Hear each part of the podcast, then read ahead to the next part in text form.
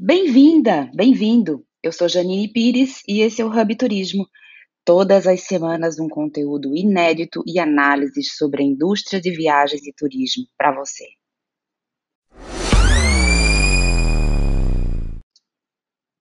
Você sabia que os brasileiros estão viajando bastante para o México? Cidade do México e Cancún também? Por que será? Escuta esse comentário do Juan Gomes, que é analista de mercado da Forward Keys. Los últimos datos de emisión de boletos aéreos de Forward Keys revelan que los viajeros de Brasil están alcanzando destinos de larga distancia después de pasar dos semanas de cuarentena en México. Los destinos finales más destacados son Estados Unidos, con el 82% del total de estos viajeros, pero también el Perú con un 8% o Panamá con un 6%. Este es un caso interesante de cómo la demanda frustrada está encontrando nuevas formas de superar las restricciones de viaje, pero no el único. En Europa, los egipcios que viajan al Reino Unido pasan 11 noches en Albania, que eximió de los requisitos de visado para los egipcios. También hacen escala en Emiratos Árabes o Jordania. Del mismo modo, en Oriente Medio, los egipcios que viajan a Arabia Saudita pasan dos semanas en Emiratos Árabes, Jordania o Bahrein.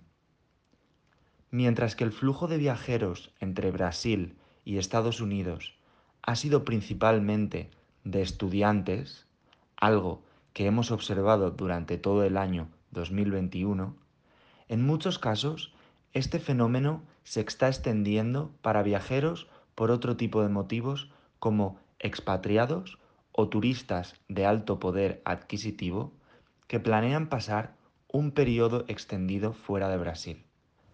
En Forward Keys seguimos analizando de forma diaria el comportamiento del mercado de viajes y esperamos poder compartir más detalles sobre estas tendencias en las próximas semanas semanas.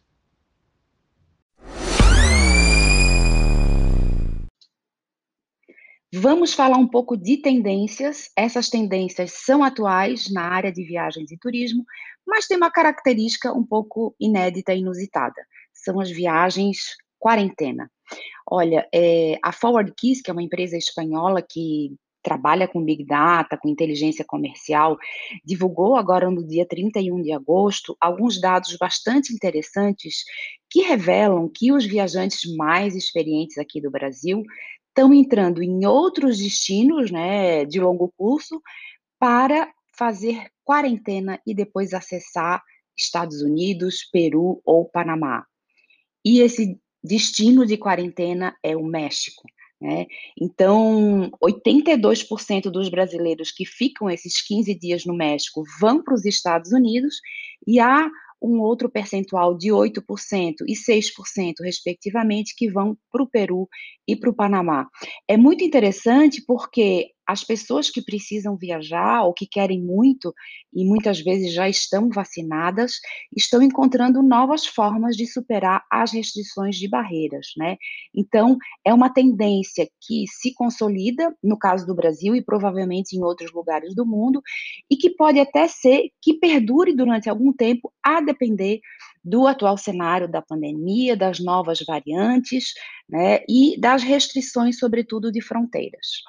Bom, um outro dado bastante interessante é da Amadeus, que também é um GDS, uma empresa de tecnologia que sempre traz insights muito interessantes sobre as viagens dos brasileiros, mas agora são viagens futuras. Também a gente tem Cancún e México como uma tendência de reservas a partir agora de setembro desse ano, de 2021, e essa tendência ela permanece em dezembro, janeiro, fevereiro, ou seja, ainda uma tendência dos, dos brasileiros viajarem, sobretudo, para Cancún é, no primeiro semestre de 2022. E a Amadeus também traz alguns dados interessantes que mostram que outros destinos internacionais já têm reservas de brasileiros para viagens é, sobretudo até junho e julho do próximo ano.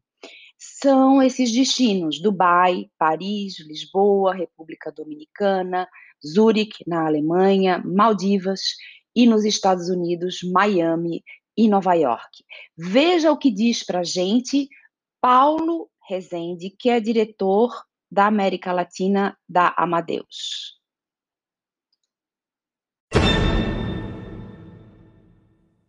Olá, Janine, é sempre um prazer falar com você.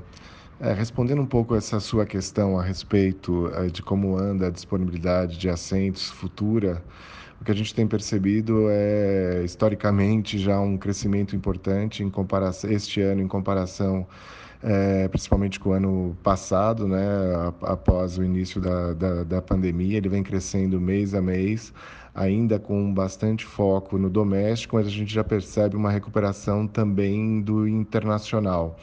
E o que é interessante a gente notar é que para o segundo trimestre do ano que vem, é, para abril, maio e junho, quando a gente compara a disponibilidade de assentos que as companhias aéreas estão programando, o número já é maior do que o número que a gente teve em 2019, o que é uma excelente notícia. Quanto a, aos destinos é, no exterior, a gente percebe agora um número muito grande é, de brasileiros viajando para o México, né? É um, é um ponto de parada para poder entrar nos Estados Unidos, que é onde a gente está proibido de, de entrar ainda diretamente. E é, o que é interessante é que os números mostram que, por exemplo, a disponibilidade de assentos esse mês de julho passado para o México é apenas 3,5% menor do que era em 2019. Já para Estados Unidos e Portugal, por exemplo, chega perto de 70%. Que claramente é uma adaptação à demanda de mercado dos brasileiros que queriam tomar vacina nos Estados Unidos antes da, da, dessa aceleração que a gente teve, né? Então, assim, as perspectivas aqui, do meu ponto de vista, são muito interessantes. A gente percebe um crescimento contínuo e tem uma demanda reprimida muito forte. Um grande abraço.